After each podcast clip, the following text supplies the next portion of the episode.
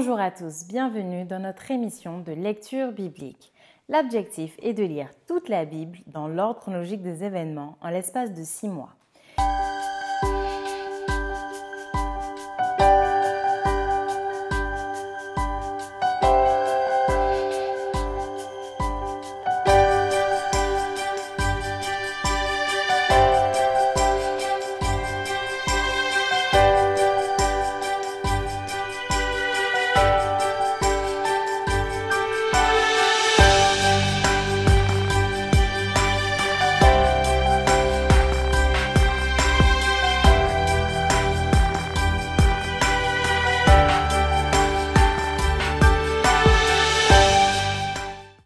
Émission vous est proposée par l'Église adventiste du 7e jour d'Évry. Si vous voulez suivre ce plan, vous pouvez cliquer sur le lien dans la description. N'hésitez pas à vous abonner à notre chaîne Évry Adventiste afin de recevoir toutes les nouvelles vidéos de lecture. Restez jusqu'à la fin car nous vous proposons une méditation concernant le texte du jour. Et n'hésitez pas à poser toutes vos questions dans les commentaires. Aujourd'hui, nous lirons le livre des Proverbes du chapitre 27 au chapitre 29 et nous terminerons par le livre d'Ecclésiaste du chapitre 1er au chapitre 6. Proverbes chapitre 27. Ne te vante pas du lendemain car tu ne sais pas ce qu'un jour peut enfanter. Qu'un autre te loue et non ta bouche, un étranger et non tes lèvres. La pierre est pesante et le sable est lourd, mais l'humeur de l'insensé plus que l'un et l'autre. La fureur est cruelle et la colère impétueuse, mais qui résistera devant la jalousie? Mieux vaut une réprimande ouverte qu'une amitié cachée. Les blessures d'un ami prouvent sa fidélité, mais les baisers d'un ennemi sont trompeurs. Celui qui est rassasié foule aux pieds le rayon de miel, mais celui qui a faim trouve doux tout ce qui est amer. Comme l'oiseau qui erre loin de son nid, ainsi est l'homme qui erre loin de son lieu. L'huile et les parfums réjouissent le cœur et les conseils affectueux d'un ami sont doux. N'abandonne pas ton ami et l'ami de ton père, et n'entre pas dans la maison de ton frère au jour de ta détresse. Mieux vaut un voisin proche qu'un frère éloigné. Mon fils, sois sage et réjouis mon cœur, et je pourrai répondre à celui qui m'outrage. L'homme prudent voit le mal et se cache, les simples avancent et sont punis. Prends son vêtement car il a cautionné autrui, exige de lui des gages à cause des étrangers. Si l'on bénit son prochain à haute voix et de grand matin, cela est envisagé comme une malédiction. Une gouttière continue dans un jour de pluie et une femme querelleuse sont choses semblables. Celui qui la retient retient le vent et sa main saisit de l'huile. Comme le fer aiguise le fer, ainsi un homme excite la colère d'un homme. Celui qui soigne un figuier en mangera le fruit, et celui qui garde son maître sera honoré. Comme dans l'eau, le visage répond au visage, ainsi le cœur de l'homme répond au cœur de l'homme. Le séjour des morts et l'abîme sont insatiables, de même les yeux de l'homme sont insatiables. Le creuset est pour l'argent et le fourneau pour l'or, mais un homme est jugé d'après sa renommée. Quand tu pilerais l'insensé dans un mortier, au milieu des grains avec le pilon, sa folie ne se séparerait pas de lui. Connais bien chacune de tes brebis, donne tes soins à tes troupeaux, car la richesse ne dure pas toujours, ni une couronne éternellement. Le foin s'enlève, la verdure paraît, et les herbes des montagnes sont recueillies. Les agneaux sont pour te vêtir et les boucs pour payer le champ.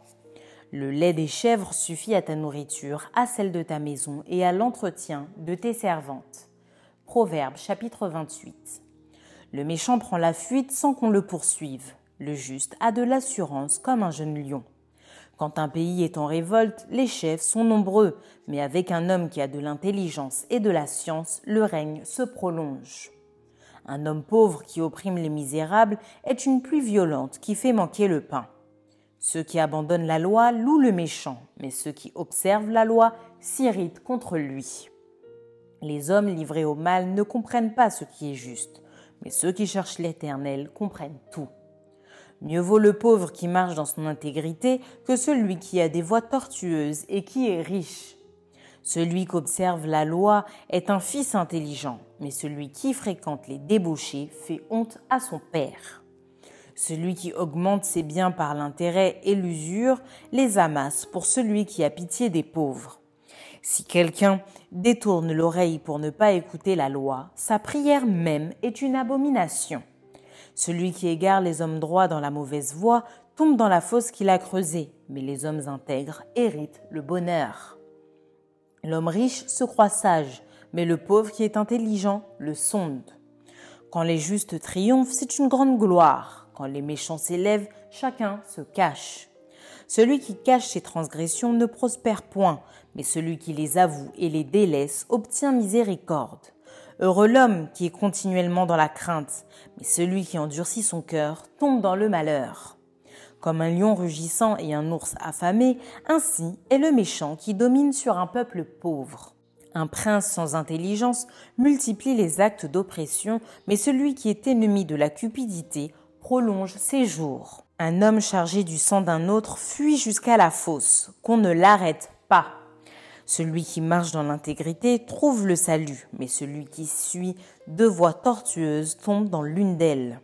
Celui qui cultive son champ est rassasié de pain, mais celui qui poursuit des choses vaines est rassasié de pauvreté. Un homme fidèle est comblé de bénédictions, mais celui qui a hâte de s'enrichir ne reste pas impuni. Il n'est pas bon d'avoir égard aux personnes, et pour un morceau de pain, un homme se livre au péché. Un homme envieux a hâte de s'enrichir, et il ne sait pas que la disette viendra sur lui. Celui qui reprend les autres trouve ensuite plus de faveur que celui dont la langue est flatteuse. Celui qui vole son père et sa mère et qui dit ⁇ Ce n'est pas un péché ⁇ est le compagnon du destructeur. L'orgueilleux excite les querelles, mais celui qui se confie en l'Éternel est rassasié. Celui qui a confiance dans son propre cœur est un insensé, mais celui qui marche dans la sagesse sera sauvé. Celui qui donne aux pauvres n'éprouve pas la disette, mais celui qui ferme les yeux est chargé de malédiction. Quand les méchants s'élèvent, chacun se cache, et quand ils périssent, les justes se multiplient. Proverbe chapitre 29. Un homme qui mérite d'être repris et qui raidit le coup sera brisé subitement et sans remède. Quand les justes se multiplient, le peuple est dans la joie. Quand le méchant domine, le peuple gémit. Un homme qui aime la sagesse réjouit son père, mais celui qui fréquente des prostituées dissipe son bien. Un roi a fermé le pays par la justice, mais celui qui reçoit des présents le ruine. Un homme qui flatte son prochain tend un filet sous ses pas. Il y a un piège dans le péché de l'homme méchant, mais le juste triomphe et se réjouit. Le juste connaît la cause des pauvres, mais le méchant ne comprend pas la science. Les moqueurs soufflent le feu dans la ville, mais les sages calment la colère. Si un homme sage conteste avec un insensé, il aura beau se fâcher ou rire, la paix n'aura pas lieu. Les hommes de sang haïssent l'homme intègre, mais les hommes droits protègent sa vie. L'insensé met en dehors toute sa passion, mais le sage la contient. Quand celui qui domine a égard aux paroles mensongères, tous ses serviteurs sont des méchants. Le pauvre et l'oppresseur se rencontrent, c'est l'Éternel qui éclaire les yeux de l'un et de l'autre. Un roi qui juge fidèlement les pauvres aura son trône affermi pour toujours. La verge et la correction donnent la sagesse, mais l'enfant livré à lui-même fait honte à sa mère. Quand les méchants se multiplient, le péché s'accroît, mais les justes contempleront leur chute. Châtie ton fils et il te donnera du repos et il procurera des délices à ton âme. Quand il n'y a pas de révélation, le peuple est sans frein, heureux s'il observe la loi. Ce n'est pas par des paroles qu'on châtie un esclave, même s'il comprend, il n'obéit pas. Si tu vois un homme irréfléchi dans ses paroles, il y a plus à espérer d'un insensé que de lui. Le serviteur qu'on traite mollement dès l'enfance finit par se croire un fils. Un homme colère excite des querelles et un furieux commet beaucoup de péchés. L'orgueil d'un homme l'abaisse, mais celui qui est humble d'esprit obtient la gloire. Celui qui partage avec un voleur est ennemi de son âme. Il entend la malédiction et il ne déclare rien. La crainte des hommes tend un piège, mais celui qui se confie en l'Éternel est protégé. Beaucoup de gens recherchent la faveur de celui qui domine, mais c'est l'Éternel qui fait droit à chacun. L'homme inique est en abomination au juste, et celui dont la voie est droite est en abomination au méchant. Ecclésiaste chapitre 1er. Parole de l'Ecclésiaste, fils de David, roi de Jérusalem. Vanité des vanités, dit l'Ecclésiaste, vanité des vanités, tout est vanité. Quel avantage revient-il à l'homme de toute la peine qu'il se donne sous le soleil? Une génération s'en va, une autre vient, et la terre subsiste toujours. Le soleil se lève, le soleil se couche, il soupire après le lieu d'où il se lève de nouveau. Le vent se dirige vers le midi, tourne vers le nord, puis il tourne encore et reprend les mêmes circuits. Tous les fleuves vont à la mer et la mer n'est point remplie. Il continue à aller vers le lieu où il se dirige. Toutes choses sont en travail au-delà de ce qu'on peut dire. L'œil ne se rassasie pas de voir et l'oreille ne se lasse pas d'entendre. Ce qui a été, c'est ce qui sera, et ce qui s'est fait, c'est ce qui se fera. Il n'y a rien de nouveau sous le soleil. S'il est une chose dont on dise Vois ceci, c'est nouveau, cette chose existait déjà dans les siècles qui nous ont précédés. On ne se souvint pas de ce qui est ancien, et ce qui arrivera dans la suite ne laissera pas de souvenir chez ceux qui vivront plus tard. Moi, l'Ecclésiaste, j'ai été roi d'Israël à Jérusalem. J'ai appliqué mon cœur à rechercher et à sonder par la sagesse tout ce qui se fait sous les cieux. C'est là une occupation pénible à laquelle Dieu soumet les fils de l'homme. J'ai vu tout ce qui se fait sous le soleil, et voici, tout est vanité et poursuite du vent. Ce qui est courbé ne peut se redresser, et ce qui manque ne peut être compté. J'ai dit à mon cœur, Voici, j'ai grandi et surpassé en sagesse tous ceux qui ont dominé avant moi sur Jérusalem. Et mon cœur a vu beaucoup de sagesse et de science. J'ai appliqué mon cœur à connaître la sagesse et à connaître la sottise et la folie. J'ai compris que cela aussi, c'est la poursuite du vent car avec beaucoup de sagesse, on a beaucoup de chagrin, et celui qui augmente sa science augmente sa douleur.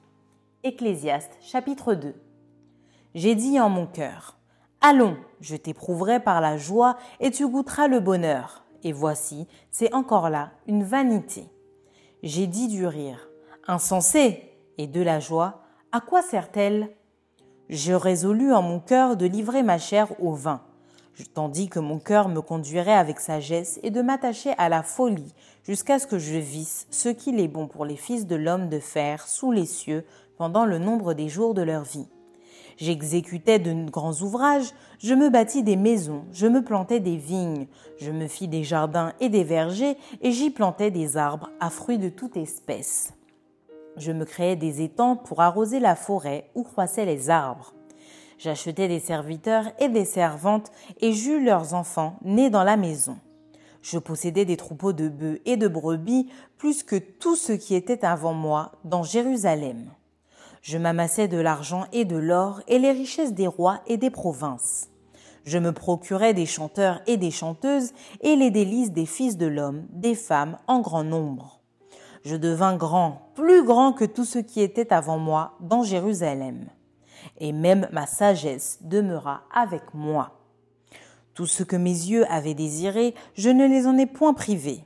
Je n'ai refusé à mon cœur aucune joie, car mon cœur prenait plaisir à tout mon travail, et c'est la part qui m'en est revenue.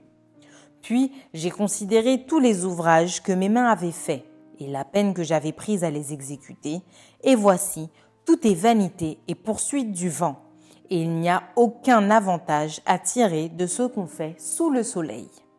Alors j'ai tourné mes regards vers la sagesse et vers la sottise et la folie. Car que fera l'homme qui succédera au roi? Ce qu'on a déjà fait. Et j'ai vu que la sagesse a de l'avantage sur la folie, comme la lumière a de l'avantage sur les ténèbres. Le sage a ses yeux à la tête et l'insensé marche dans les ténèbres.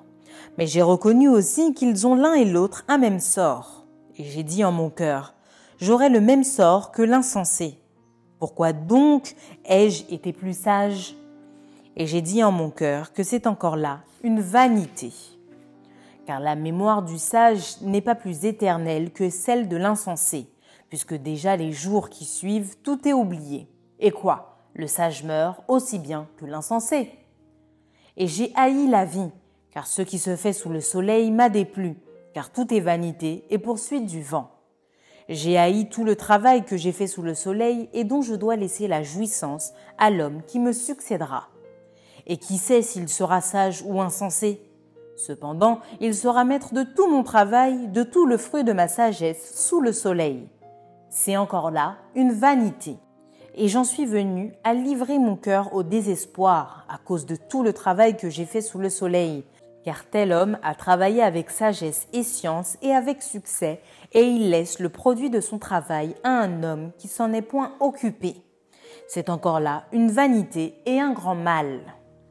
Que revient-il en effet à l'homme de tout son travail et de la préoccupation de son cœur, objet de ses fatigues sous le soleil? Tous ses jours ne sont que douleur et son partage n'est que chagrin. Même la nuit, son cœur ne repose pas c'est encore là une vanité. Il n'y a de bonheur pour l'homme qu'à manger et à boire et à faire jouir son âme du bien-être au milieu de son travail. Mais j'ai vu que cela aussi vient de la main de Dieu. Qui, en effet, peut manger et jouir si ce n'est moi? Car il donne à l'homme qui lui est agréable la sagesse, la science et la joie, mais il donne au pécheur le soin de recueillir et d'amasser afin de donner à celui qui est agréable à Dieu. C'est encore là une vanité et la poursuite du vent. Ecclésiaste chapitre 3 Il y a un temps pour tout, un temps pour toutes choses sous les cieux. Un temps pour naître et un temps pour mourir, un temps pour planter et un temps pour arracher ce qui a été planté, un temps pour tuer et un temps pour guérir, un temps pour abattre et un temps pour bâtir un temps pour pleurer et un temps pour rire, un temps pour se lamenter et un temps pour danser, un temps pour lancer des pierres et un temps pour ramasser des pierres, un temps pour embrasser et un temps pour s'éloigner des embrassements, un temps pour chercher et un temps pour perdre, un temps pour garder et un temps pour jeter, un temps pour déchirer et un temps pour coudre, un temps pour se taire et un temps pour parler, un temps pour aimer et un temps pour haïr, un temps pour la guerre et un temps pour la paix. Quel avantage celui qui travaille retire-t-il de sa peine? J'ai vu à quelle occupation Dieu soumet les fils de l'homme. Il fait toutes choses bonnes en son temps, même il a mis dans le cœur la pensée de l'éternité, bien que l'homme ne puisse pas saisir l'œuvre que Dieu fait du commencement jusqu'à la fin. J'ai reconnu qu'il n'y a de bonheur pour eux qu'à se réjouir et à se donner du bien-être pendant leur vie mais que si un homme mange et boit et jouit du bien-être au milieu de tout son travail, c'est là un don de Dieu. J'ai reconnu que tout ce que Dieu fait durera toujours, qu'il n'y a rien à y ajouter et rien à en retrancher, et que Dieu agit ainsi afin qu'on le craigne. Ce qui est a déjà été, et ce qui sera a déjà été, et Dieu ramène ce qui est passé. J'ai encore vu sous le soleil qu'au lieu établi pour juger, il y a de la méchanceté, et qu'au lieu établi pour la justice, il y a de la méchanceté. J'ai dit en mon cœur, Dieu jugera le juste et le méchant, car il y a là un temps pour toute chose et pour toute œuvre. J'ai dit en mon cœur au sujet des fils de l'homme, que Dieu les éprouverait et qu'eux-mêmes verraient qu'ils ne sont que des bêtes, car le sort des fils de l'homme et celui de la bête sont pour eux un même sort. Comme meurt l'un, ainsi meurt l'autre. Ils ont tous un même souffle, et la supériorité de l'homme sur la bête est nulle, car tout est vanité. Tout va dans un même lieu, tout a été fait de la poussière, et tout retourne à la poussière. Qui sait si le souffle des fils de l'homme monte en haut et si le souffle de la bête descend en bas dans la terre? Et j'ai vu qu'il n'y a rien de mieux pour l'homme que de se réjouir de ses œuvres. C'est là sa part. Car qui le fera jouir de ce qui sera après lui? Ecclésiaste chapitre 4 J'ai considéré ensuite toutes les oppressions qui se commettent sous le soleil. Et voici les opprimés sont dans les larmes et personne qui les console. Ils sont en but à la violence de leurs oppresseurs et personne qui les console. Et j'ai trouvé les morts qui sont déjà morts plus heureux que les vivants qui sont encore vivants et plus heureux que les uns et les autres celui qui n'a point encore existé et qui n'a pas vu les mauvaises actions qui se commettent sous le soleil. J'ai vu que tout travail et toute habileté dans le travail n'est que jalousie de l'homme à l'égard de son prochain. C'est encore là une vanité et la poursuite du vent. L'insensé se croise les mains et mange sa propre chair. Mieux vaut une main pleine avec repos que les deux mains pleines avec travail et poursuite du vent. J'ai considéré une autre vanité sous le soleil. Tel homme est seul et sans personne qui lui tienne de près. Il n'a ni fils ni frère et pourtant son travail n'a point de fin et ses yeux ne sont jamais rassasiés de richesses. Pour qui donc est-ce que je travaille et que je prive mon âme de jouissance? C'est encore là une vanité et une chose mauvaise. Deux valent mieux qu'un, parce qu'ils retirent un bon salaire de leur travail. Car s'il tombe, l'un relève son compagnon. Mais malheur à celui qui est seul et qui tombe sans avoir un second pour le relever. De même, si deux couchent ensemble, ils auront chaud, mais celui qui est seul, comment aura-t-il chaud? Et si quelqu'un est plus fort qu'un seul, les deux peuvent lui résister, et la corde à trois fils ne seront pas facilement. Mieux vaut un enfant pauvre et sage qu'un roi vieux et insensé qui ne sait plus écouter les avis car il peut sortir de prison pour régner et même être né pauvre dans son royaume. J'ai vu tous les vivants qui marchent sous le soleil entourer l'enfant qui devait succéder au roi et régner à sa place. Il n'y avait point de fin à tout ce peuple, à tous ceux à la tête desquels il était. Et toutefois ceux qui viendront après ne se réjouiront pas à son sujet, car c'est encore là une vanité et la poursuite du vent. Prends garde à ton pied lorsque tu entres dans la maison de Dieu. Approche-toi pour écouter plutôt que pour offrir le sacrifice des insensés, car ils ne savent pas qu'ils font le mal. Ecclésiaste chapitre 5 Ne te presse pas d'ouvrir la bouche et que ton cœur ne se hâte pas d'exprimer une parole devant Dieu, car Dieu est au ciel et toi sur la terre. Que tes paroles soient donc peu nombreuses. Car si les songes naissent de la multitude des occupations, la voix de l'insensé se fait entendre dans la multitude des paroles. Lorsque tu as fait un vœu à Dieu, ne tarde pas à l'accomplir, car il n'aime pas les insensés. Accomplis le vœu que tu as fait. Mieux vaut pour toi ne point faire de vœu que d'en faire un et de ne pas l'accomplir.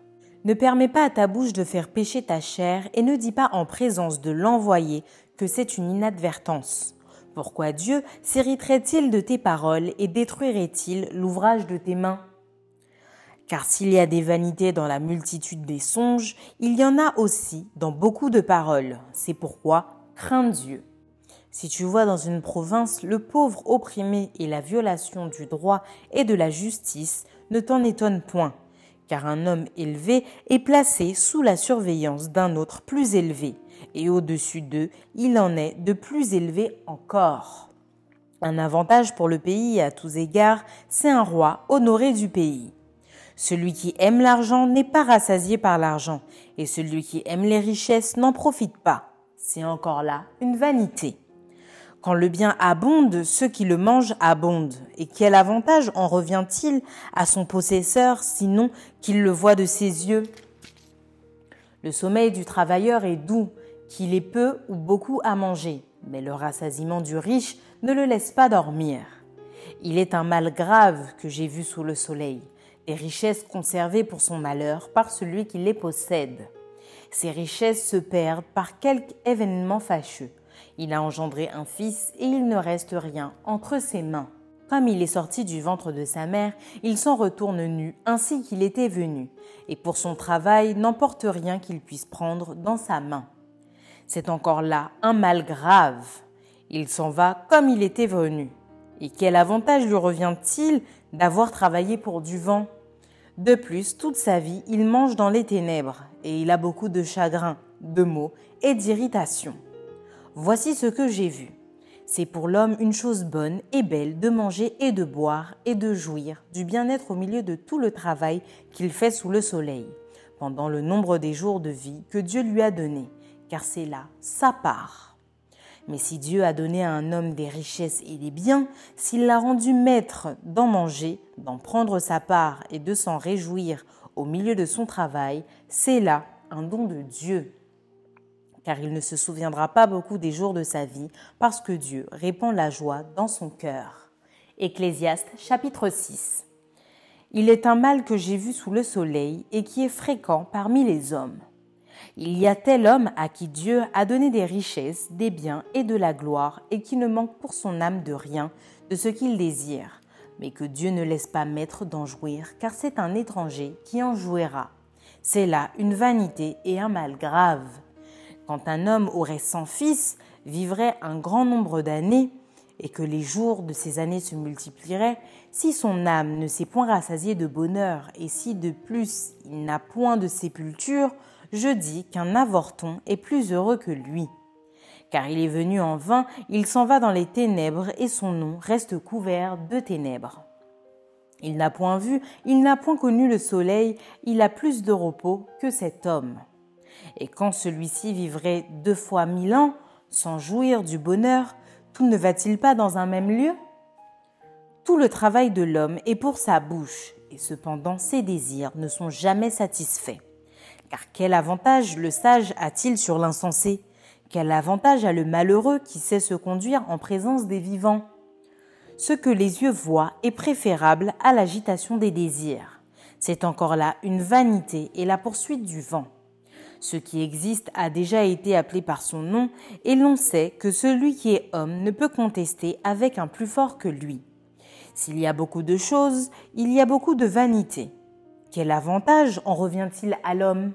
Car qui sait ce qui est bon pour l'homme dans la vie pendant le nombre des jours de sa vie de vanité qu'il passe comme une ombre Et qui peut dire à l'homme ce qui sera après lui sous le soleil Maintenant, place à la méditation.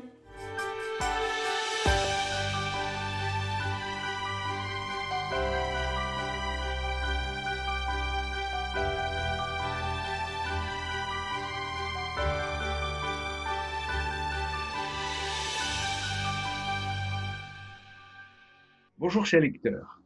Ça va, vous tenez le rythme? Vous arrivez à suivre? C'est un haut niveau. Hein Alors aujourd'hui, c'est Proverbes 27 à 29 et Ecclésiaste 1 à 6 qui nous intéressent. Je souhaite m'arrêter avec vous sur le texte de l'Ecclésiaste, cet homme qui a longuement réfléchi sur sa condition personnelle, mais aussi sur la nôtre, celle des êtres humains que nous sommes. Ce texte est à la fois très réaliste, d'ailleurs il est parfois considéré comme étant même déprimant, et en même temps rempli de sagesse et de discernement. Je vous propose de partager quelques réflexions sur un passage du chapitre 3, les 11 premiers versets, versets 1 à 11. Texte que je vais lire avec vous. Ça sera toujours ça de prix, et donc en moins pour votre lecture quotidienne. Il y a un temps pour tout et un moment pour toute chose sous le ciel.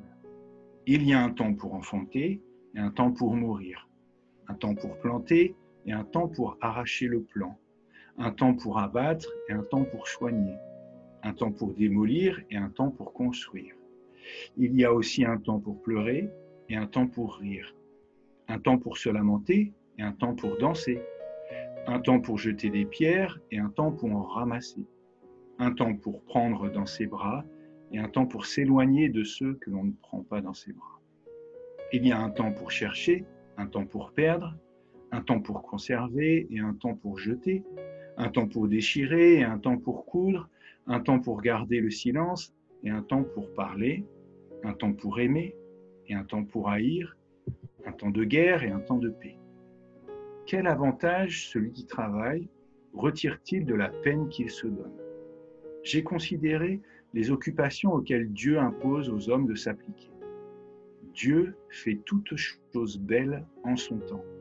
Il a implanté au très fond de l'être humain le sens de l'éternité, sans toutefois que l'homme puisse appréhender l'œuvre que Dieu a accomplie du commencement à la fin. Dans ce texte, les moments de la vie sont mentionnés et se succèdent, différents les uns des autres, souvent même contradiction les uns par rapport aux autres. 14 paires d'activités sont opposées ici. 14 étant le double de 7, comme vous le savez, et le chiffre 7 ayant euh, une signification particulière dans la Bible, celui de la totalité, du maximum bien souvent. Par exemple, lorsque dans Matthieu 18, le Christ parle à Pierre du pardon, il lui indique que les humains sont appelés à se pardonner les uns avec les autres 70 fois 7 fois. Énorme. Et donc, il est probable que ces activités qui sont mentionnées ici dans le livre de l'Ecclésiaste, à titre typique de toutes les activités humaines, le soient dans cette intention, pour montrer l'ensemble des activités que les êtres humains sont appelés ou sont euh, amenés à faire. Dans certaines de ces paires, l'élément positif vient en premier, enfanter, planter, embrasser, garder, aimer. Dans d'autres, c'est l'élément négatif, abattre ou tuer, démolir, pleurer, se lamenter, déchirer, la guerre. Autant d'éléments dans lesquels nous pouvons nous retrouver, les uns et les autres, comme autant de reflets de ce que nous vivons. Nos existences ne sont pas faites que de belles et bonnes choses, ni que de mauvaises ou d'horribles choses. Elles sont un mélange des deux, rien n'étant jamais acquis, tout pouvant changer, basculer en une fraction de seconde.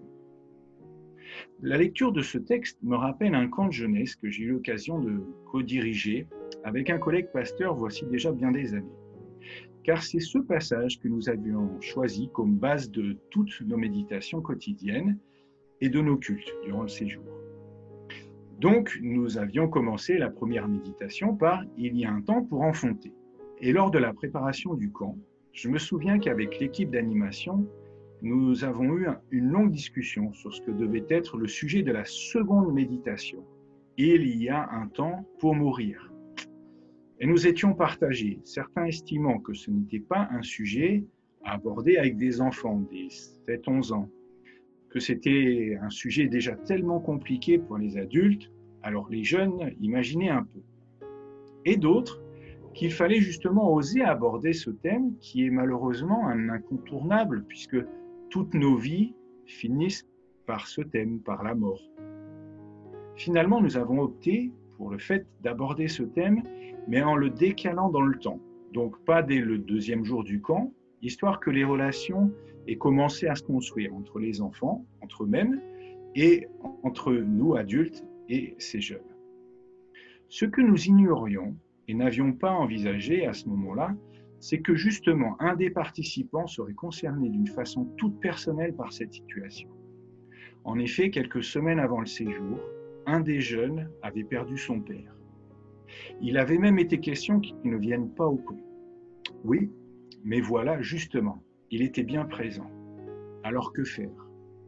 Longue discussion dans l'équipe à nouveau la veille de ce temps spirituel qui a finalement été maintenu. Et c'est sans regret, car les enfants ont su, bien mieux que nous adultes, aborder ce thème avec le recul, mais aussi avec le discernement nécessaire. Et nous étions épatés, particulièrement par rapport aux interventions du jeune qui venait justement de perdre son papa et qui témoignait d'une assurance et d'une foi que nous, les grands, n'avions pas ou pas suffisamment. Dieu n'a pas promis à ses amis, à ceux qui sont en relation avec lui, qu'ils n'auront pas à souffrir, que leur vie sera une belle et longue succession de moments de bonheur, de joie. Bien souvent, c'est même le contraire. Et autant vous trouvez dans la Bible des textes qui sont des encouragements, des promesses de Dieu pour celui qui le suit, dont l'existence sera faite de bénédiction, de protection de sa part, et autant vous avez des textes qui vont dans l'autre sens. Alors un exemple. Le psaume 91 nous dit Tu ne craindras ni la frayeur de la nuit, ni la flèche qui vole de jour, ni la peste qui marche dans l'obscurité, ni l'épidémie qui frappe en plein midi. Que mille tombent à ton côté, dix mille à ta droite, rien ne t'atteindra, car tu es mon abri Seigneur. Et puis, Matthieu 24, verset 9, par un entre autres, on vous livrera au tourment et on vous fera mourir et vous serez haïs de toutes les nations à cause de mon nom, dit Jésus. Et nous retrouvons donc cette même tension dans un certain nombre de, de ces passages bibliques, et en particulier même dans un chapitre spécialement, chapitre 11 de l'Épître aux Hébreux. Il faudrait le lire en entier ce passage, vous verrez quand vous allez y arriver. Je me contenterai juste des derniers versets, mais avant je préciserai que c'est le chapitre de la foi. La foi est définie comme étant la confiance qui est placée en Dieu. Et il y a un certain nombre de héros qui sont cités, qu'on trouve dans la Bible justement, de personnes, d'hommes et de femmes qui ont marché avec Dieu. Mais on aurait aimé que le texte s'arrête au verset 35, parce qu'il continue de la sorte. Des femmes retrouvèrent leur mort par une résurrection. Extraordinaire, n'est-ce pas? Mais d'autres furent torturées et n'acceptèrent pas de rédemption, afin d'accéder à une résurrection supérieure. D'autres subirent l'épreuve des moqueries et du fouet, ainsi que les liens et la prison. Ils furent lapidés, sciés, tués par l'épée. Ils menèrent une vie errante, vêtue de peau de mouton et de peau de chèvre, manquant de tout, opprimés, maltraités, eux dont le monde n'était pas digne. Errant dans les déserts, les montagnes, les cavernes et les antres de la terre, et tous ceux-là qui avaient reçu par leur foi, et ils ont la foi, ces hommes, ces femmes, un bon témoignage, n'ont pas obtenu ce qui avait été promis. Dieu, en effet, avait en vue quelque chose de supérieur pour nous, afin qu'il ne soit pas porté à leur accomplissement sans nous. Comme notre ami l'Ecclésiaste avait raison, chers amis. Vie et mort, pleurs et joie. Nos parcours sont parfois bien difficiles, mais l'essentiel n'est pas là. Ce qui importe, c'est notre relation d'amour à Dieu et sa promesse d'un nouveau monde à venir qui sera fait, lui, uniquement de joie, de bonheur, de bien-être, de sécurité, mais particulièrement de, cette rencontre avec Dieu, physiquement, je dirais, cette rencontre qu'on attend. Et le texte d'Ecclésiaste dit, car Dieu fait toutes choses belles en son temps. Soyons-en convaincus. Comme Jésus qui nous a laissé cette belle promesse, telle que rapportée dans Jean chapitre 11, versets 25 et 26, c'est moi qui suis la résurrection et la vie.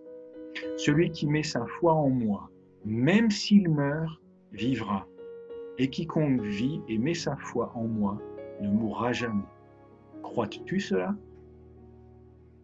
Merci d'avoir partagé cette lecture avec nous. Je vous donne rendez-vous demain, si Dieu veut, pour un nouvel épisode.